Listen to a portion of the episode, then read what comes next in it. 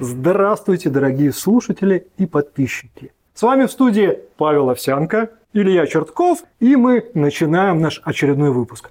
Павел Юрьевич, сегодня предлагаю поговорить о сильном и слабом рубле. Ну, на самом деле, я уверен, все наши подписчики, все наши слушатели следят за курсом рубля даже те, кто говорят, что им курс рубля не интересен. Наверное, многие помнят, как еще не так давно, уже после начала известных событий, рубль вдруг укрепился чуть ли не до 55 рублей за доллар. И на самом деле цены для многих на импортные товары оказались очень-очень приемлемыми. Сейчас мы находимся в чуть другой ситуации. Рубль вертится вокруг сотни, укрепляется. Правительство быстро спохватилось, да, подумалось. быстро спохватилось, рубль укрепляется до 90, потом падает до 110, ну, пертурбации есть. И вот, внимание, вопрос. А на самом деле, какой курс рубля был бы выгоднее? Вот снова его до 55 дотянуть? Или все-таки, может быть, 150, 200, 250? Да чем черт не шутит? Тысячу рублей за доллар, в конце концов. И такие истории были. Какая польза от этого для населения, для государства, ну, вообще для экономики? Друг мой, я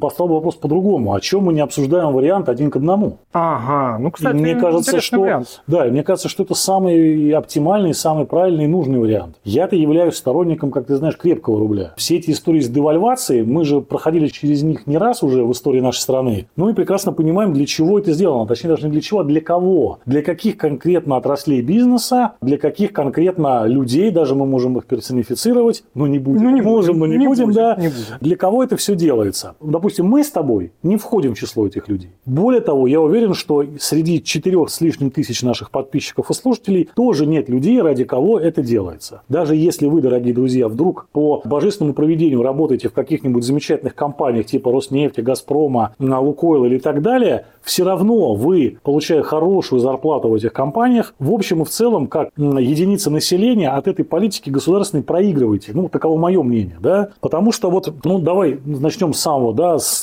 тоже базированной базы. Угу.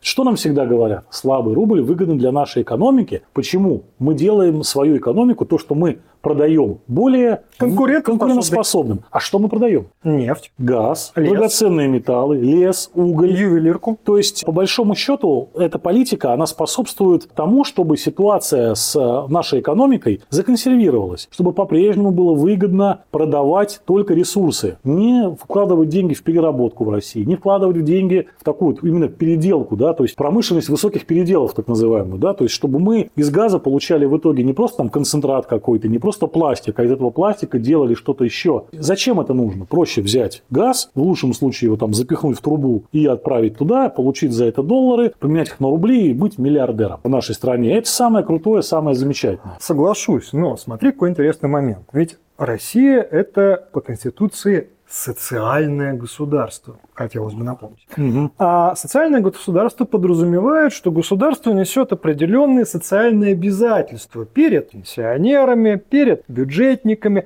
перед военнослужащими и еще кучей прекрасных людей, которым нужны деньги. И эти деньги – рубли. Государство так или иначе собирает пошлины, акцизы, налоги от того самого экспорта нефти и газа за рубеж. Ну, многие знают эту историю, что продаем-то мы за доллары, а платим-то людям здесь рубли. Поэтому, казалось бы, очень хорошо. Нефть, например, я возьму сейчас такую условную цифру, 100 баксов за баррель. А, а рубль укрепился в кавычках до 200 рублей за доллар. То это значит, мы 20 тысяч рублей получаем с одного барреля нефти. Таким образом мы можем выполнить все наши социальные обязательства, пенсии платить вовремя, зарплаты бюджетникам увеличивать, даже еще, например, построить несколько новых детских садиков. Это довольно такая, на мой взгляд, странная аргументация, учитывая, что совершенно верно, мы в рублях платим, так мы рубли и имитируем, так сказать, да, то есть мы выпускаем рубли. Рубль – это та денежная масса, которая находится под контролем нашего правительства. Сколько тебе надо, ты таким количеством и оперируй. А если мы ставим вот в прямую зависимость, сколько нам нужно продать природных ресурсов, которые по Конституции, которую ты упомянул, общество принадлежат всем нам, точно так же, да, и какую из этой природную ренту снять и отдать ее людям, то, ну, а как развитие промышленности производить тогда? Как нам укреплять действительно собственный промышленный экспорт, экспорт вооружений, экспорт товаров и услуг,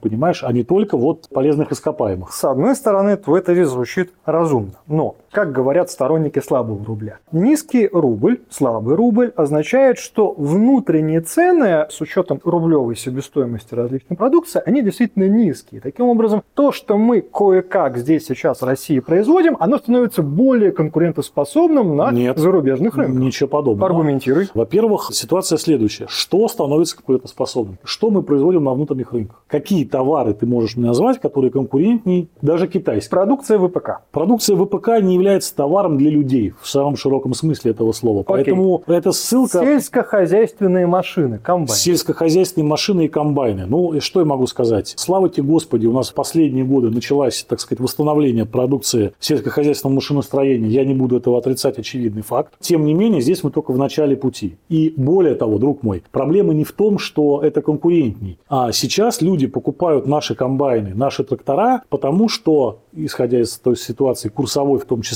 покупка за бугорной техники, она ты за облачных денег теперь-то стоит, Мгм. понимаешь? То есть вопрос не в том, что это конкуренция, когда человек берет и сознательно выбирает отечественное. Он выбирает отечественное зачастую потому, что нет другого выбора. При этом я хочу подчеркнуть, это не значит, что качество той продукции, которая сейчас выпускается нашими сельхозпредприятиями, плохое. Нет, это не так. Очень большой рывок сейчас сделан вперед. Очень большой рывок. Но при этом, опять же, нужно признать, что до того уровня качества, которое есть у ведущих там, американских и европейских производителей, еще надо пройти определенный путь. Смотри, у нас есть история японского экономического чуда, а потом и южнокорейского экономического чуда. Если мы посмотрим на то, что японцы делали в 50-е, 60-е годы Мгм. 20 века, как с точки зрения электроники, так и с точки зрения автомобильной промышленности, в принципе, это был трэш. Мусорная продукция, которая даже на внутренних рынках не пользовалась, Не большой, соглашусь. не пользовалась большой популярностью. Потому что если мы возьмем японскую машину начала 60-х и американскую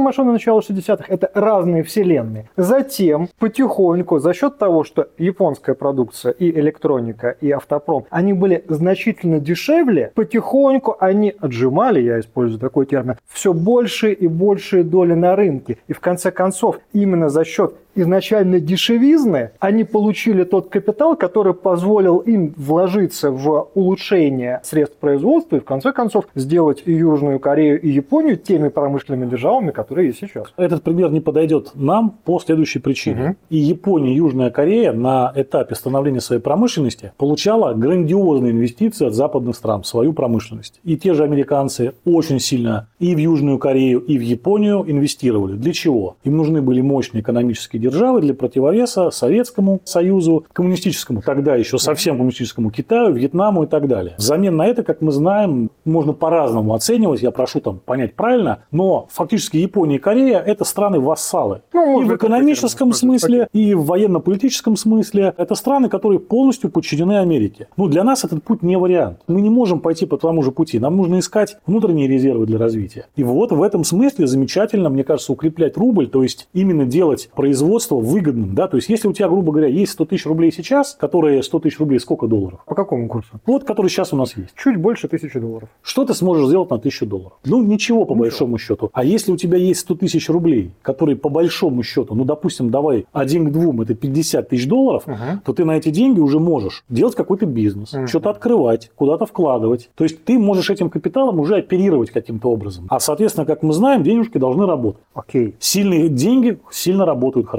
И мы видим прекрасную ситуацию на примере Америки. Какие бы кризисы у них не были, какие бы кризисы у них не были с сильным долларом, который признан во всем мире, они легко, легко эти последствия кризисов преодолевают. Вспомним ипотечный кризис 2008 года, который у них в Америке лопнул ипотечный пузырь, Мгм. да, несколько сот там, миллиардов долларов был их объем этого дефицита денег, который вот возник на коротком Ну, сгорела огромная масса да, денег. да. на коротком этапе возник. По всему миру бабахнуло так, что многие э, экономики чувствуют ну, на себе до сих пор это последствия. Америка уже успешно преодолела. Смотри, какой момент. Согласен с тобой, что Южная Корея, Япония, многие другие страны, они на самом деле выступали в качестве витрины капиталистического Конечно, лагеря. конечно. Потому что, конечно же, надо было показать преимущество над Северной Кореей, японцам показать то преимущество, насколько они вообще эффективнее по сравнению с... Ну, в Японии лагерем. еще был момент национального реванша тоже. Но смотри, как интересно сейчас получается. Мы все-таки живем не в безвоздушном пространстве. Представим себе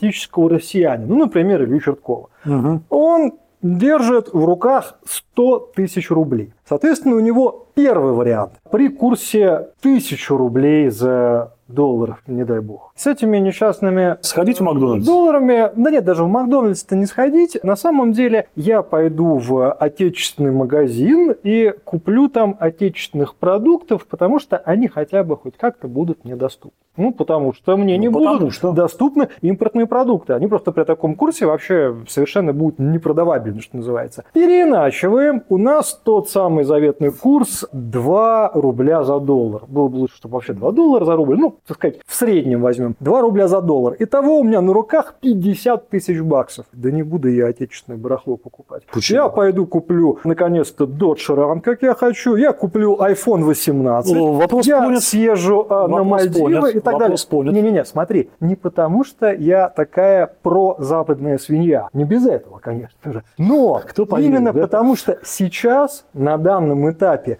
в России нету конкурентоспособных машин, нету конкурентоспособной электроники и Ты нету ситу- конкурентоспособного много чего. Здесь и сейчас. Вот смотри, какая ситуация. А, Здесь и сейчас в некотором смысле соглашусь, но, во-первых, естественно, мы должны понимать, что успешная, хорошая экономика, она несовместима с такими вот либеральными лозунгами о всех там свободе торговли, свободных рынках, перемещении товаров. Где-то. Джон Лок с коллегами дай бог, ему, дай бог да. ему здоровья, как говорится. Да. Суть в чем? Что мы знаем, что все успешные экономики мира имеют очень жесткое таможенное регулирование. В какой-то степени Нет, ну хорошо. давай посмотрим. А, Хороший последний пример – это конфликт еще, когда господин Трамп был президентом США, металлургический конфликт между Германией и Соединенными Штатами. Да. Просто две страны, которые были одними из зачинателей свободного рынка, просто друг другу там, ну, извините, напихали таможенных таких условий, да, что мама Ну, мия. друг другу такая у тебя очень Ну, нежная по отношению к немцам. Да, Германия, Германия, да, так сказать, вот, поэтому по- пожалеем их бедных. И это нормально, никто не бегал, не кричал, ай-яй-яй, что происходит,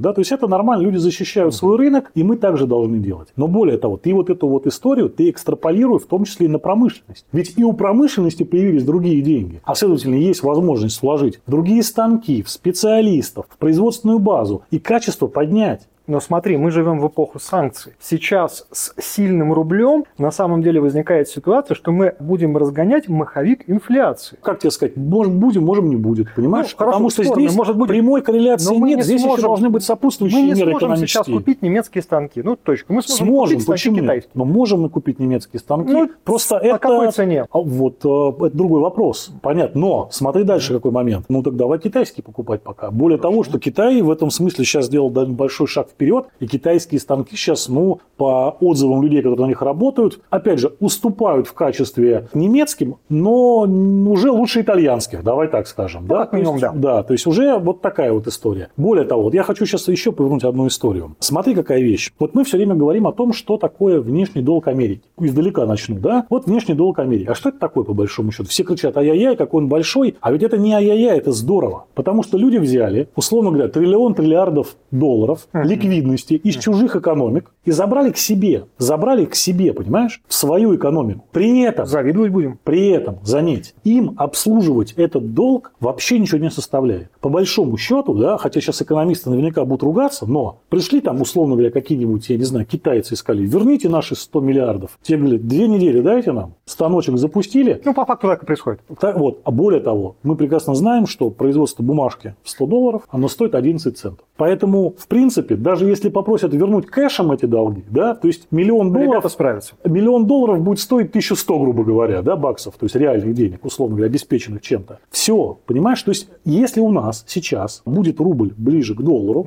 то мы, ну, типа, твердая валюта, стабильная, хорошая, таким людям с удовольствием дают в долг. Дорогие И мы точно зрители, так же можем поконкурировать за эту ликвидность и забрать ее в свою экономику. Тут э, мы сразу должны зрителей предупредить, что есть такой нюанс. Мы не знаем, как поворотом переключателя сделать курс э, рубля 2 рубля за доллар. Если бы мы это знали, мы бы это уже точно бы сделали. Тут вот какой момент. Я прекрасно понимаю твою логику, и в принципе я с ней согласен. Да, сильный рубль Я это... еще вот да. можно извини момент, ведь на самом деле вот ты как говоришь, всем известное событие, да, как ее называют, так сказать, в кругу моих знакомых некоторых специальная волшебная операция, Мгм. а мы ведь показывает, она нам полностью показала, что нашей промышленности укрепляться, укрепляться и укрепляться. Ну, есть И этим работать. Автомобильный. Причем в самом широком смысле Это вот я про это сейчас и хочу сказать. Логика да. твоя понятна. Надо русский автомобиль, надо русские станки, самолеты, самолеты, русский станки, самолет, все нужно, русское да. все. Потому что на самом деле, как в анекдоте, как в фильме, у вас э, что не спросишь, у вас ничего нет. Ну, то есть по щелчку пальцев у нас все вопросы, Но которые развиваются в международной мы кооперации. с тобой здесь и сейчас. Если мы возьмем среднестатистического россиянина и скажем ему, дорогой друг, у тебя есть два варианта. Вариант первый. Ты ждешь 5, 10, 15, 20 лет. За это время русская буржуазия, которая, конечно, было 30 лет, но она ничего не делала за это Ну, время. такая себе русская буржуазия, да, да, такая извините, русская да. буржуазия, но тем не менее. 30 лет люди ничего не делали, а сейчас петух нас ткнул, то ли в темечко, то ли куда-то пониже, и все, что называется, забегали. Вот вы, россияне, еще 5, 10, 15, 25 лет подождите, покупайте российские товары в нынешнем их воплощении, а отдыхайте дома на даче, а мы за это 30 следующие лет построим промышленность, и ваши дети, может быть, живут Стоп, стоп, стоп. Средний россиянин думает, так, я, в принципе, эту историю про то, что надо подождать, уже много раз слышал. сто с лишним лет мы ждем. До свидания. Ну, я хочу сейчас. Здесь как бы ситуация такая. С одной стороны, я прекрасно понимаю среднего россиянина с его «хочу сейчас». Сам такой «хочу сейчас». Хочу сейчас. Всем всего немедленно и побольше, как Да. говорится. Но есть нюанс. Так. Есть нюанс, да. Дело в том, что если мы, на мой взгляд, скромный, я не шибко, там, сказать, советчик нашим э, дорогим руководителям, но если мы сейчас реально не перестроим нашу экономику, не изменим ситуацию вот в сторону укрепления рубля, развития промышленности, развития транспорта, сельского хозяйства, и действительно не будем переходить, ну, не на 100%, понятно, в России бананы не растут, а, но вот максимально приближаться к режиму экономической авторкии, насколько это возможно, в хорошем смысле этого слова, не отрезать себя от всего мира. Нет, давайте торговать, только мы давайте менять с экспорта углеводородов на что-то более интересное. На что? понимаешь? Продукты На что?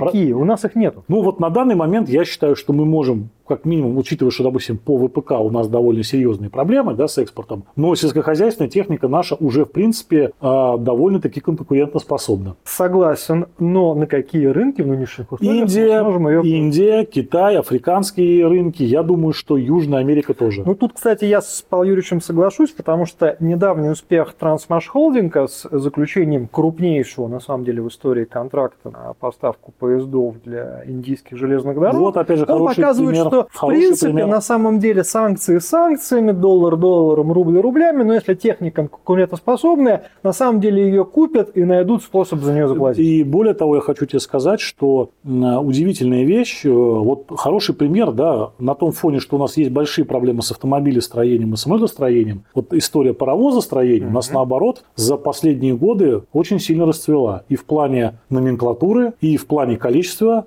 и в плане импортозамещения, то есть локализации производства здесь. Еще пока не 100%, но мы движемся к этому. Да? Ну, мы железнодорожная держава, тут, как говорится, было бы Да, странно, здесь, здесь, бы ну, видишь, мы огромная держава, было бы странно, что у нас и самолетов своих нет. Однако вот пока есть сложности С самолетами, ну, тут у нас даже верховный главнокомандующий не так давно, помнишь, удивлялся, что говорит, я ж вам предлагал, предлагал, а вы мне что говорили, а Ну, вот разберемся. я говорю, купим». видишь, вот это очень важный момент. Это надо понимать, что тогда у нас преобладал какой принцип, что мы будем международно кооперироваться. Да, интеграция. Что- Да, и- мы, значит, встроим себя в международные производственные цепочки и будем ими пользоваться, и тем самым получим конкурентный, дешевый, хороший в эксплуатации самолет, э, который будет и в России, и за рубежом летать. Ну вот не срослось, понимаешь? То есть прямая такая вот история последствия СВО. Для того, чтобы проводить независимую внешнюю политику, нужно иметь сильную национальную экономику промышленную. Не товаров и услуг, не торговли, не экспорта углеводородов, а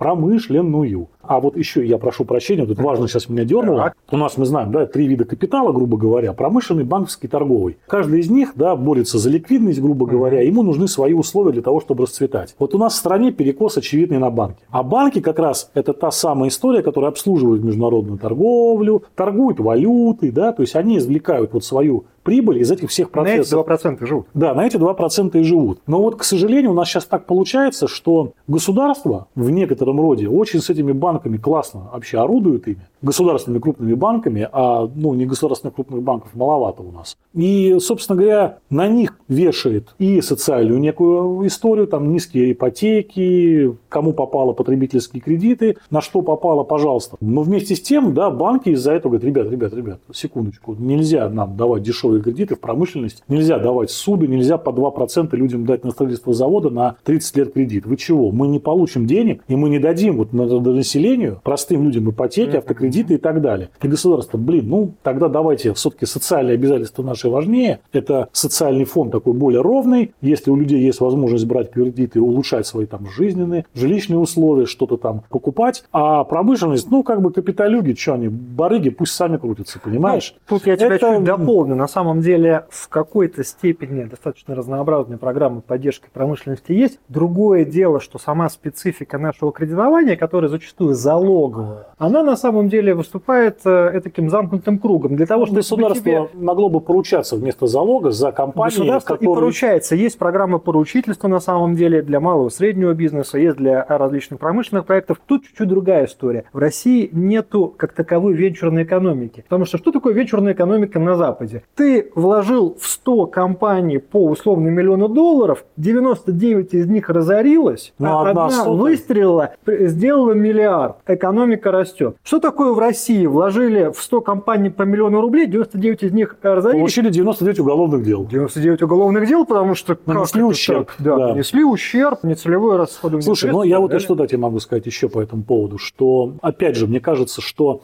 история, связанная с государственной поддержкой компаний в том виде, в котором она происходит сейчас, да, это выделение каких-то денег непонятных, да, на что-то как-то чего-то, по какой-то там вот кредитные ставки, значит, софинансирование, это все ерунда. Мне кажется, что, во-первых, это ерунда. Ерунда. Потому что, во-первых, ну тут колоссальный коррупционный фактор заложен, угу. да, кому как деньги распределять. Возможно. Скорее Возможно. всего, а может Возможно. быть и нет. А может быть и а нет. черт кто знает, да. Ну, Россия такая удивительная страна, в ней есть все, все что угодно, все да, возможно, где-то и выдают кредиты да. честно. Мне кажется, что вся поддержка поддержка промышленности должна заключаться в налоговом законодательстве грамотном и в нормально функционирующем конкурентном банковском рынке, который дает по 2% кредиты, который не надо бегать, ни у кого перезанимать, ничего. Мы пришли в банк, сели, договорились, у нас контракт кредитный, нам дали 100 миллионов на строительство завода на 30 лет по 2%, и условия мы не меняем. Ну, смотри, я тебе расскажу на самом деле, какая есть история. Если ты, как предприниматель, имеешь госконтракт, ты, в принципе, можешь прийти практически в любой так называемый системообразующий банк и там получить нормальный процентной Если ставкой... ты имеешь госконтракт. Вот, вот, вот. Ну, я тебе еще одну страшную вещь скажу. А процентные ставки по таким кредитам начинаются, начинаются снизу от 9-10% ну, вот да, годовых. Да, да, это Реально факт. они приближаются к 17-18% годовых. Это убивает любые инвестиции. Поэтому, соответственно, я искренне считаю, что мы должны укреплять рубль, да, мы должны делать нашу валюту конкурентоспособной, мы должны активно заниматься развитием промышленности, эту промышленность экспортировать и зарабатывать на, условно говоря, на продукте нашего интеллектуального труда, создании каких-то вот там машин, механизмов, станков, не важно, самолетов, вертолетов, чего угодно. И э, занимать деньги сильно, да, экономика позволяет нам занимать деньги на внешних каких-то рынках, вкладывать их в свою экономику, и тем самым, во-первых, да, это не инвестиции, мы ни с кем не делимся прибылью, мы эти долги легко обслуживаем, потому что, а чего, мы как бы, если один к одному на доллары меняем, да. Сами ну, себе печатаем. Сами себе печатаем, считай, да, и как бы, ну, попросили вернуть, да, пожалуйста, вжих, вжих, вжих, нарезал, значит, квадратиком, на, пожалуйста, вот. Это краткое изложение современной экономики. Э, да, это а, да. экономика для чайников от чайников, да. соответственно. Вжих, вжих, вжих и готово. Да, ну, я говорю, для меня здесь все однозначно, потому что мы живем с последнего 30 лет да, в экономике либеральной, в экономике слабого рубля. Ну и, и в то же время в рамках госкапитализма... Ну, но равно слабого рубля. Нет, слабого рубля. Слабого. Это очевидно. Неважно, какой у нас госкапитализм. Обрати внимание, что вне зависимости от того, какие постулируются экономические цели в публичном пространстве, рубль все равно остается не сильной валютой. Все равно выходят наши министры-экономисты и говорят, нам обязательно нужно иметь слабый рубль. Это выгодно для нашей экономики. Что неправда. Почему? Потому что если мы возьмем перечень крупнейших системообразующих компаний Российской Федерации, мы увидим, что все это экспортеры различных ресурсов. Соответственно, по сути дела, дискуссия сильный рубль или слабый рубль – это дискуссия между потенциальными будущими производителями промышленными, которым сейчас надо бы импортировать технологии, станки, и реально сейчас существующими монстрами, которые газ, нефть, лес. Увы, монстры пока далее. побеждают. Ну, монстры здесь и сейчас, поэтому, по сути дела, против промышленников, против, ну, условного русского буржуазного предпринимателя выступает совместный фронт. С одной стороны, вот эти самые монстры, которые заинтересованы в экспорте, заинтересованы в слабом рубле, потому что они от этого больше зарабатывают. Их поддерживает государство, потому что за счет слабого рубля оно эффективнее выполняет социальное обязательство на короткой перспективе, это я отмечу. А с другой стороны, подходит русский народ, который говорит, что? Что говорит русский народ? Нам бы побольше пенсий, нам бы побольше зарплат, потому что мы бюджетники, потому что мы пенсионеры, потому ну, что вот то, вот все пятое, десятое. Моя экстремистская идея о том, чтобы дать русскому народу денег уже НКС, она как бы всем известна. Я вот сколько наш подкаст есть, столько я ее толдычу. Ну, вот. в этом Скоро плане... меня сдадут, видимо, в поликлинику на опыты, потому что, ну... Экономическая теория овсянка, которая заключается в краткой формуле «дайте русским людям денег», она звучит, мне кажется, по факту еще более утопично, еще более фантастично, чем вот это представление о неком русском промышленнике. Ну, здесь и сейчас. Здесь и сейчас, сейчас да, здесь понятно. Сейчас. сейчас денег не дадут. Конечно. Сейчас денег более того... Заберут. Заберут.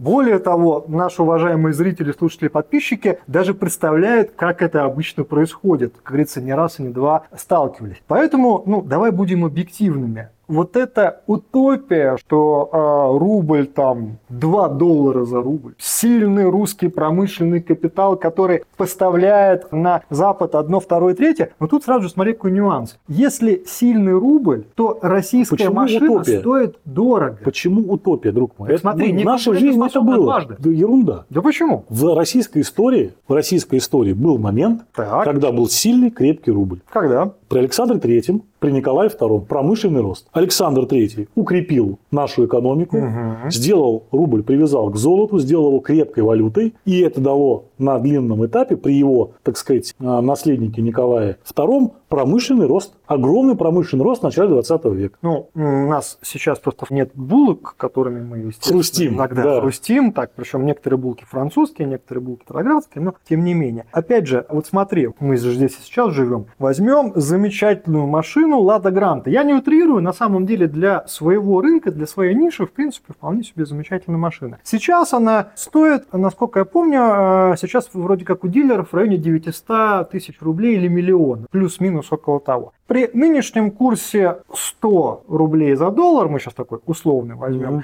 она, получается, стоит 10 тысяч долларов. Со скрипом, но она конкурентоспособна на рынках стран третьего мира. При курсе даже 10 рублей за доллар она уже будет стоить, получается, под 100 тысяч баксов. Ну, нет, не будет, потому что... Не, не, мы, ну, смотри, мы же понимаем прекрасно, что сейчас АвтоВАЗ – это компания, при всем уважении, которая оперирует не своими производственными, угу. ну, условно говоря, возможностями. Да, в каком смысле? Там от, в этой «Ладе Гранте» нашего почти ничего нет. Ну, было западное, стало китайское. Да, да то есть все поменено сейчас на ну, «Москвич» тот же самый. Угу. Да, вроде как «Москвич», русская машина. Открываешь капот, там «Нихао». Да, то есть как бы все на китайском. Что что с этим делать? Как это преодолеть? Да? Опять же, прямая корреляция. Если рубль крепче, да, мы просто-напросто за ту же сумму в рублях купим не один мотор, а пять моторов. Ну, я ну, понимаю, что ты вот. имеешь в виду, что потом Лада Гранта будет стоить не миллион рублей, она будет стоить 150 тысяч рублей. Совершенно верно, да. То есть вот эти все пропорции, они остаются. То есть не будет такого, что а, мы резко меняем, а,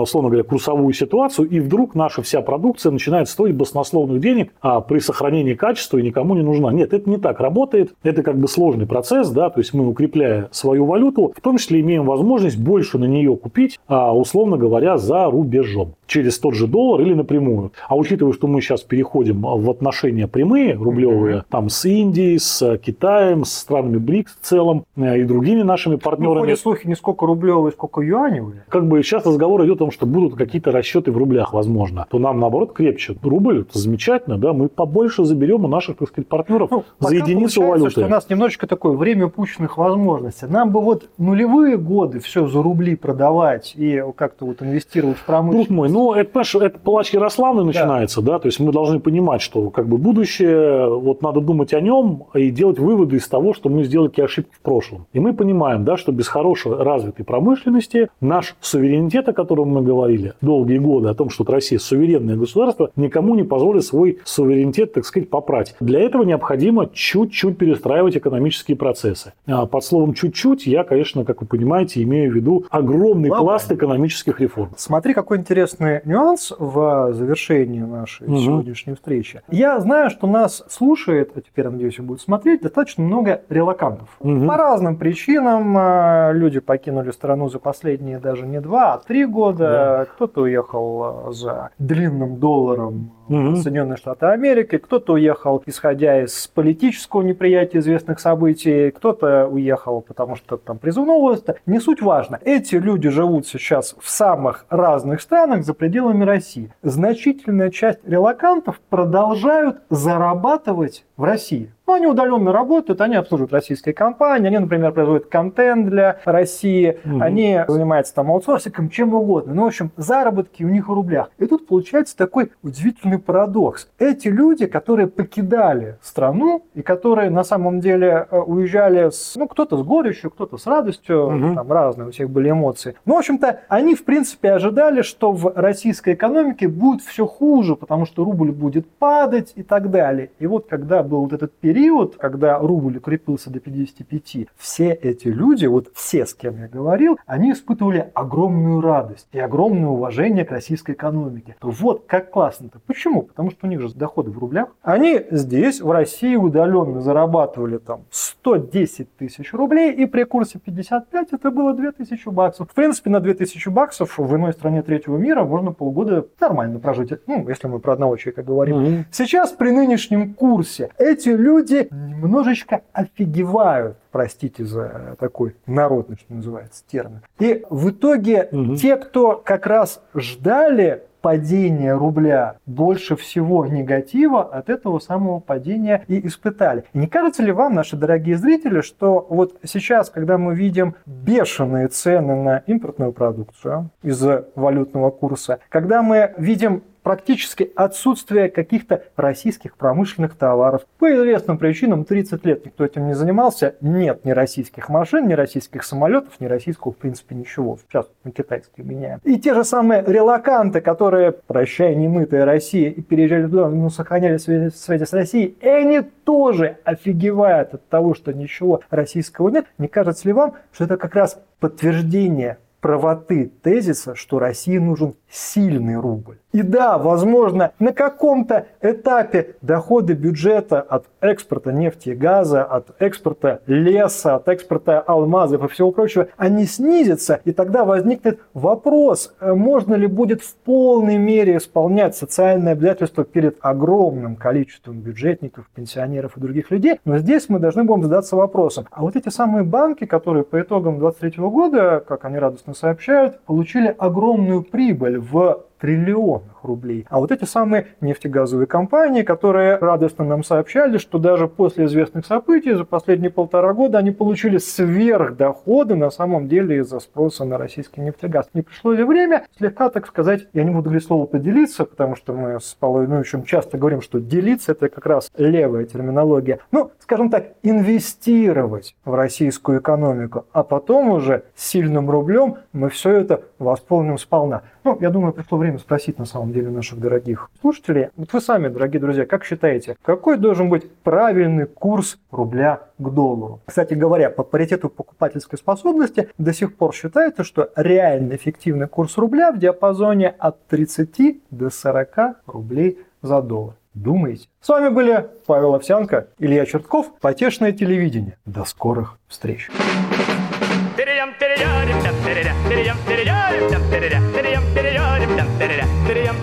Thank you.